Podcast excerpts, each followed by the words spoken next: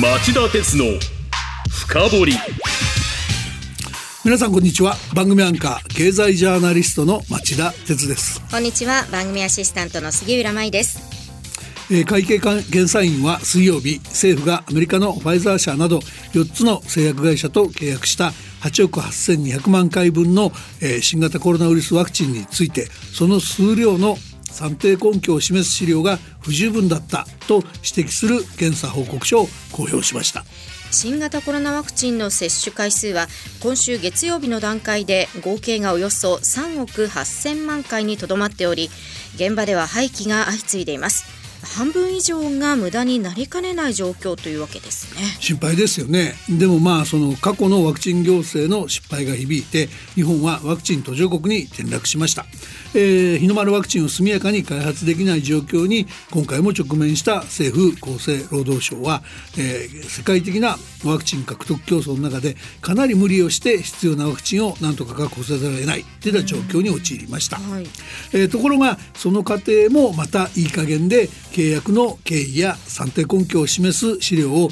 ろくに策定していなかったばかりか在庫数量の記録もなかったっていうんですね。まあ舞台裏では相当乱暴なことが行われ血税が無駄遣いされていたとしても不思議はないってことになりますよね。そうした中でこの前日の火曜日今度は国会はコロナ対策などに充てると称して予備費の水ぶくれに歯止めがかからなくなっている予算の来年度分を可決成立させました。一般会計の総額は114兆3812億円と過去最大となりました。水ぶくれの原因にはロシアによるウクライナ侵攻を踏まえた防衛費の積み増しもあります。えーコロナ危機の一応の収束の中で主要先進国はコロナ危機で悪化した財政赤字の改善を急いでいます。例えばアメリカの財政赤字は去年5.1%とピークの13.9%から大きく縮小しました、えー歳出を減らすだけじゃなくて法人税の課税強化などその歳入の改革も断行してメリハリつけてるんですよね、イギリスでも賃金を保障する政策など2021年中に終えピークには13.4%に達していた財政赤字を去年の段階で5.8%に下げていますよね。ところが我々が日本の財政赤字はピークの6.3%に対し去年が5.6%とほとんど改善してないんですそして今、えー財政規律を取り戻すことなく看板をコロナ対策から物価高対策に掛け替えて、えーばらまき垂れ流しを続けようって言うんですよねもともと日本の財政赤字は先進国で最悪の状況ですから遠からず財政破綻が現実を帯びないか僕は心配でなりません。それではこの後今日もカウントダウンと深掘り今週これだけはテイクノートしていただきたい政治外交経済などのニュースを僕が厳選してお伝えします。町田鉄の深掘り。この番組は三菱商事ジェラの提供でお送りします。町田鉄の深掘り。今週のニュースカウントダウン。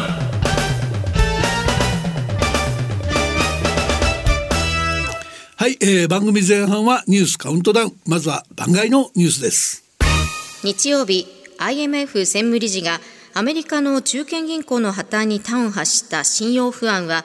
明らかに金融安定へのリスクが高まっている証拠と警戒感を表明。月曜日理化学研究所が国産初の量子コンピューターを稼働。月曜日中国外務省の報道局長がアステラス製薬の現地法人の日本人社員を反スパイ法違反容疑で拘束したと公表。三権分立の破壊だと抗議デモに揺れるイスラエルの司法改革。ネタニヤフ首相は火曜日アメリカのバイデン大統領の撤回要請を拒否。昨日トランプ氏をニューヨーク州大陪審が起訴。アメリカの大統領経験者では初めてのケースに。えーここからはニュースカウントダウン本番です。今週第5位のニュースからご紹介しましょう。昨日公正取引委員会が中国中部九州の3電力会社に独禁法違反で合わせて1010億円の課徴金納付を命令。これは1977年に課徴金制度が始まって以来1事案あたりとしては最高額となります。えー、問題の電力会社3社とその子会社1社は電力の販売にあたって伝統的な相手の営業エリアへの参入を自粛する相互不可侵の密約を結び東日本大震災後に加速していた政府経済産業省の電力自由化政策、まあ、つまり競争を通じて電気料金を引き下げようという政策を踏みにじったとされています。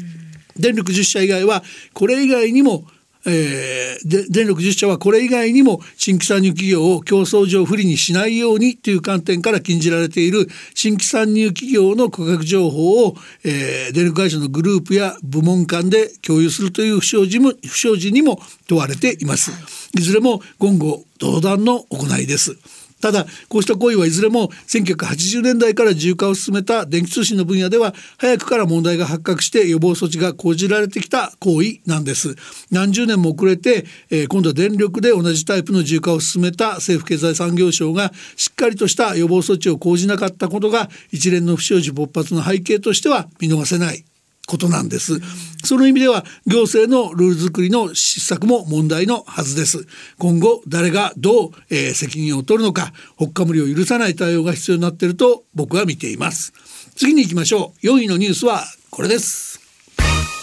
火曜日、欧米から相次ぎ日本の車メーカーに朗報。EU= ヨーロッパ連合は2035年以降はエンジン車の販売を全面的に禁止するとしていましたが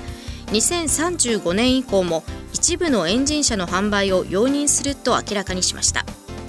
一方アメリカは日本との間で重要鉱物のサプライチェーン強化に関する協定締結に合意したことを受け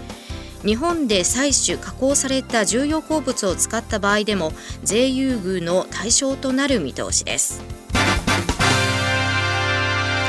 欧米の EV 電気自動車の普及策はもともとガソリンエンジン車で高い競争力を誇ってきた日本車メーカー潰しの、えー、色彩が濃いものでした。今回 EU が例外として引き続きエンジン車の販売を認めるとした車は合成燃料を使うものでこちらは航空機や船舶用の本命と見られていましたが、えー、航空関連事業も手掛けるドイツのポルシェと日本のホンダが車での実用化で先行しているとされていました。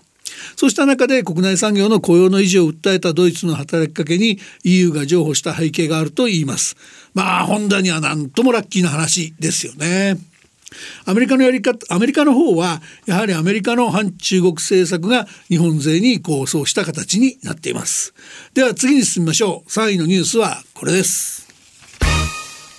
日本時間の昨日早朝台湾の蔡英文総統が中米のグアテマラとベリーズ訪問の経由地としてニューヨーク入り。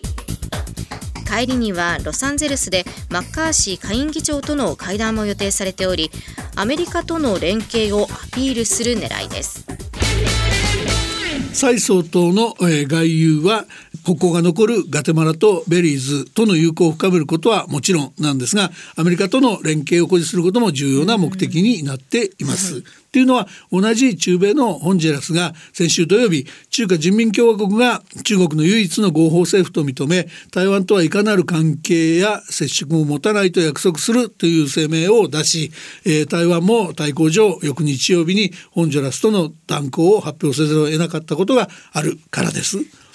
でもこうなると焦点はアメリカと台湾のいかなる形の交流にも断固反対を表明している中国が今後どのような対抗措置に出るかということに絞られてきます。実際中国国民中国国務院の報道官は水曜日にもアメリカのマッカーシー下院議長が蔡総統と会談すれば台湾海峡の平和と安定を壊す挑発行為となると述べ必ず断固とした反撃をすると強調しています。では2位のニュースはこれです。月曜日、西側が供与した戦車や装甲車の第一陣がウクライナに到着。一方、ロシアのプーチン大統領はその2日前の土曜日、ロシア国営メディアのインタビューで、ベラルーシに戦術核を配備することで合意したと発言しました。これすごいですよね。イギリスが供与したチャレンジャー2はイギリス陸軍の主力戦車でしょ、はい、からドイツポーランドノルウェーなどが供与したドイツ製の戦車レオパルド2も高速走行が可能な NATO 軍の主力戦車ですよね、うん、えー、来早ければ来月にも始まるとされているウクライナの反転攻勢になくてはならない強力な兵器が着々と運び込まれてるっていうことですよね。うんで一方ですよ、えー、イギリス国防省が土曜日に発表した戦況分析によるとロシア軍は制圧を目指していたウクライナ東部ドネツク州の激戦地バフムトで激しい人員の損失に見舞われて失速してるっていうんですね。ロシア側から見れば戦況が思わしくない上ウクライナが西側の支援で軍備を増強していることになりプーチン大統領は焦らざるを得ない状況ですよね。そこでその核の脅しっていう話になるわけですね。形勢が悪いんでまたぞろ持ち出して西側を牽制してるっていうことらしいですね。それではいよいよ今週第1位のニュースです。今朝イギリスの TPP への加入で合意が成立。TPP 環太平洋連携協定に参加している日本など11カ国と TPP への加入を申請しているイギリスは日本時間の今日朝オンラインの閣僚会合を開きイギリスの加入を認めることで合意しました。TPP が2018年に発効して以来発足時から参加している11カ国以外で加入が認められるのは初めてです。アジア太平洋地域の協定がヨーロッパの経済圏にも拡大することになります。このイギリスの TPP 加盟町田さんはどう評価しますか？いやもう非常に歓迎したい話だと思いますよ、うんはい、TPP がヨーロッパの先進国で世界6位の経済大国でもあるイギリスを含めた枠組みに変わる点でやっぱり大きな意義がありますよね、うんそれからまあイギリス側から見ればあの EU 離脱後の外交方針であるインド太平洋地域への関税強化の目玉政策の一つとして TPP 加盟が実現するっていう意義がありますよね。うんはい今後この TPP ますます拡大するんでしょうか？まあ少なくともね交渉には相当弾みがつくと思うんですよね。す、で、にその一昨年9月に中国と台湾が参加を申請したほかエクアドルコスタリカウルグアイも申請してますよね。でこのうち最大の焦点になってくるのは中国と台湾の申請の扱いですよね。まあ中国といえば不透明な、えー、政府補助金や進出企業への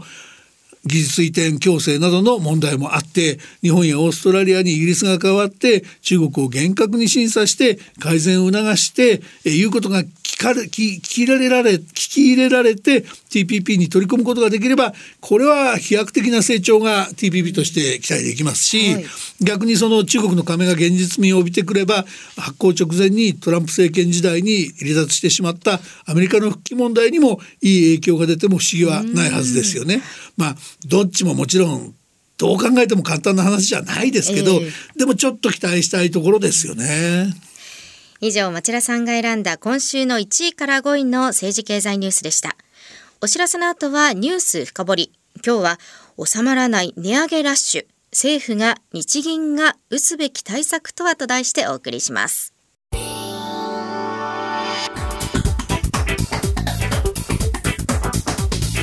今日の深掘りさて今日のテーマは？収まらない値上げラッシュ。政府が日銀が打つべき対策とは？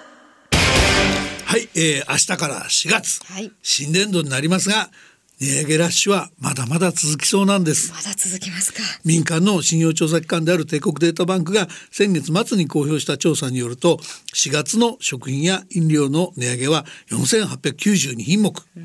3月の3442品目を大幅に上回る勢いだっていうんですもうすでに卵も冷凍食品もお菓子も上がってるんですけれどもさらに上がるということですよね。はい、もう毎回何を削ろうか食べるのを減らしてダイエットしようかななんていうことまで考えちゃいますね。いや本当困った話なんですけど、はい、こうした中で政府日銀はやるべきこと、うん、適切と言える対応策を講じているのかそこのところを今日は深掘りたいと思います。まずは、えー、帝国データバンクの価格動向調査、えー、詳しく紹介していきましょう。杉浦さんお願いします。はい。調査は国内の食品や飲料のメーカー195社を対象に行われました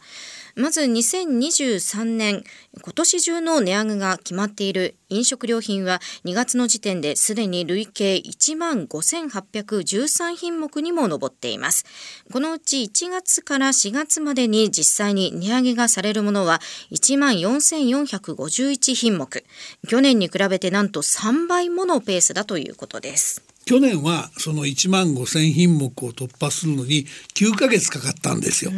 で今年はそれより4ヶ月早く到達する見込みだっていうんだからどれだけのハイペースか想像できますよね。一気に来ましたし私も買い物行くたびにまた値上がりしてるなって本当に実感してます。その値上げラッシュはこの春が山場だって言われてたんだけど、うんうん、一向に収束の気配がないんですよね。はい8月にも予定ベースで累計2万品目を突破する可能性があると帝国データバンクは推測しています。では今度はどんなものが多くは値上げされていくのか。品目の内訳を杉田さんお願いします、はい、1位は冷凍食品などの加工食品で8022品目。2位は調味料で3100品目。3位は酒類飲料で2497品目。4位は菓子で1172品目。こういった内訳となっています。紹介しているだけでこんなに上がるのって頭がクラクラしてきますね。もう一個変な特色がありましてね、はい、今回はその1回じゃなくて値上げを値上げを何回かに分けて実施する品目も多いんだそうです。これは1回でやると値上げ幅が大きくなりすぎるためだっていうことなんだそうですよ。えーえー、それから総務省が取りまとめている先月の消費者物価指数も見た目と違ってこうした値上げ圧力の強さを裏付けた格好になってるんですよね。2020年の平均を100とする生鮮食品を除いた指数は去年2月の100.5から103.6と3.1ポイントの上昇となりました。これは1月と比べると1.1ポイントの低下となり去年の1月以来1年1ヶ月ぶりの上昇率の鈍化となりました。と聞くとこれはインフレ収束するんじゃないのって期待したくなるような統計ですよね、はい、ところが総務省はこれは政府による負担軽減策によってエネルギー価格の上昇が抑えられたことが主たる要因でありインフレ圧力はまだまだ強いという分析をしてるんですよね、うん、確かに電気代がマイナス5.5%と1年7ヶ月ぶりにマイナスに転じていますし都市ガス代の上昇率は16.6%と1月に比べて半分程度に縮小しているんですね。つまり総務省が言うにはこれらへの政府支援がなければ2月の上昇率は1月と同じ4.2%程度の水準に高止まりしていたはずなんだっていうんですよね。はいまたこの資料を見ていてちょっと僕気になってるのは電気冷蔵庫が26.1%ベッドが11.1%値上がりしてるんですね、まあ、つまり家電とか家具とかそういうもんまで価格上昇が目立ってきてるってことなんですね。家電や家具までですか、はい、これから新生活始める方本当に大変ですよね。ですよね4月ですもんね明日からね。で原因は皆さんもご存知の通り、えー、ロシアのウクライナ侵攻に伴う穀物などの原材料価格上昇とエネルギー価格の高止まりにあります。後半ではこれに対し日本政府はどんな対策を講じるべきなのか、うん、また僕は政府だけでなく日銀も対策を講じるべきだと思ってるんですが具体的にどうすればいいのかについてお話しておきたいと思います。さあお知らせの後さらに深掘ります。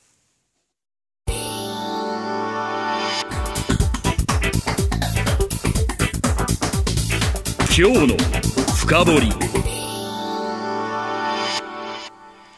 今日のニュース深掘りは収まらない値上げラッシュ政府が日銀が打つべき対策とはと題してお送りしています。はい、えー、お知らせの前はこのところの値上げの動きと今後も収束し収束しそうにないという見通しをお話ししました。でここからはまず政府の対応物価高対策物価高対策の柱と評価について説明したいと思います、はい、もう先週になりますけど政府は3月22日にエネルギー価格の高騰などを受けた追加の物価高対策を決定しました。これ杉田さんから詳しく説明してください追加策では低所得世帯に一律3万円を目安とする支援を行うとともに子育て世帯には別途子ども1人当たり5万円の給付金を支給するとしています。また電気料金について再生可能エネルギーを普及する目的で毎月上乗せされているいわゆる再エネ賦課金を改定し来月の使用分から平均的な家庭で月800円負担を軽減するほか電力会社からの来月以降の値上げ申請は日程ありきではなく厳格に丁寧に審査するとしています。さらに LP ガスを使用する世帯の負担軽減や電気の使用量が多い事業者への支援などを行うとしています。政府はこれらの措置に新型コロナ対策なども合わせて今年度予算の予備費から2兆円余りを支出する方針だということです、えー、今の再エネ賦課金の話もう少しちょっと詳しく解説しておくと、はい、えー、電気料金には再生可能エネルギー発電促進賦課金いわゆる再エネ賦課金が上乗せされています、はい、これは太陽光や風力などを普及させるため再生可能エネルギーで発電された電力は大手電力会社が一定期間決まった価格で買い取ることが義務付けられておりこれをフィット固定価格買い取り制度と呼んでるんですがこのフィットで再エネ事業者から電気を買う費用に充てるため我々利用者から集めてるお金なんです。まあ、以前から言われていることですけどこれが私たちの電気料金に上乗せされているっていうのは変ですよね。いやもうこの件のひどさはもう過去に何度も説明してきましたけどもあの、まあ、もう一回言います、はい、2012年にフィットがスタートした時太陽光発電などで発電した時の買取価格は1キロワットアワーが40円でした。で当時原子力や化石燃料を使った発電のコストは同じく10円前後でしたからいかに法外な利益を再エネ事業者に与えていたかが想像していただけると思います。えー、そして、えー、その家庭が負担する賦課金として、えー、2012年の導入以来、えー、膨らみに膨らみ続け去年は標準家庭で月額1380円年間1万6500円に達してたんですよね。はいそれがようやく今回初めて前の年よりも減額減らされることになって月額530円年額6720円になったっていう話なんですよね。えで賦課金についてそのもっと早く軽減してもよかったんじゃないかっていう人が結構いるんだけど、それ全然甘い話でこれはそもそも導入しちゃいけないもんじゃなかったかと僕は思っています。あと実質的に今年4月以降に行われる施策に前の年度の予備費を利用することに対する批判もありますよね。はい、鈴木財務大臣は22日の閣議後の会見で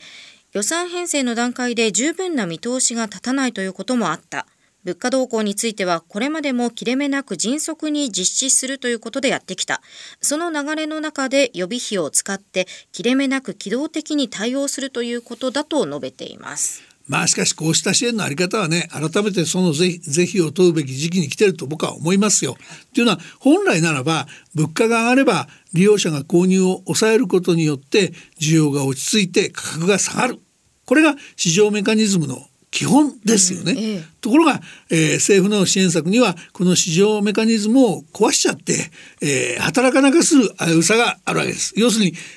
みんな買わなきゃ高くて買わなきゃ安くなるものが下がらなくなっちゃう可能性があるわけです。で特に問題なのはそれ以外にも問題なのは22日に決定した対策が低所得世帯向けの給付金だけじゃなくて LP ガスや大規模工場向け電力の負担軽減も柱に据えちゃってることです。まずその低所得世帯向けですけど本当に困窮している世帯の支援は不可欠に決まってるんです、はい、だけど今回の給付金は全世帯の2割に相当するおよそ1200万世帯の住民税非課税世帯が対象とされているここが見逃せないと思います。仮に収入が同じでも年金受給者は控除が大きいため現役世代よりも高齢者が支援の対象になりやすい、はい、それゆえ不動産や金融資産などがあって生活に困ってなくても高齢者ならば給付の対象になっちゃう可能性がが高いわけです。そうですよね。それからエネルギー料金の高騰対策の対象を広げたことで経営が堅調な大企業まで含まれることになっちゃったのも見逃せません大盤振る舞いが過ぎるっていう批判が起きないのが不思議なくらいのひどい政策だと僕は思ってますインフレ対策って言えば本来日本銀行の金融政策で、えー、利上げなどの引き締めなどによって対応すべき、えー、問題なんです。ただでさえ日銀の長すぎた大規模緩和策には財政ファイナンスの効果があるとされているのに安易に予備費を投入して今回の物価高対策のような放満財政を繰り返していては、まあ、国債発行が増えすぎちゃって利上げに伴う国債費の膨張に財政が耐えられなくなります。そうなると金融政策の正常化を一段と困難にするという事態だって招きかねないわけです。コロナが収束したら他のばらまきをやるんじゃなくて正常化。つまり財政赤字削減に取り組むべきところなんです。やることが全く逆の上方向が逆の上やってることが非効率だっていうんだから岸田政権の経済音痴ぶりは救いがたいですよね。岸田総理もっともっともっと勉強してください。以上今日のニュース深掘りでした。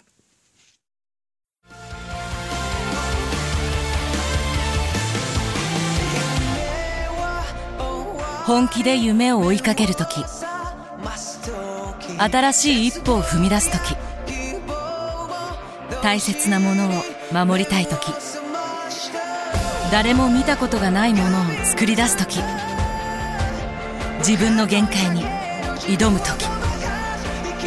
絶対できないと思って始める人はいない。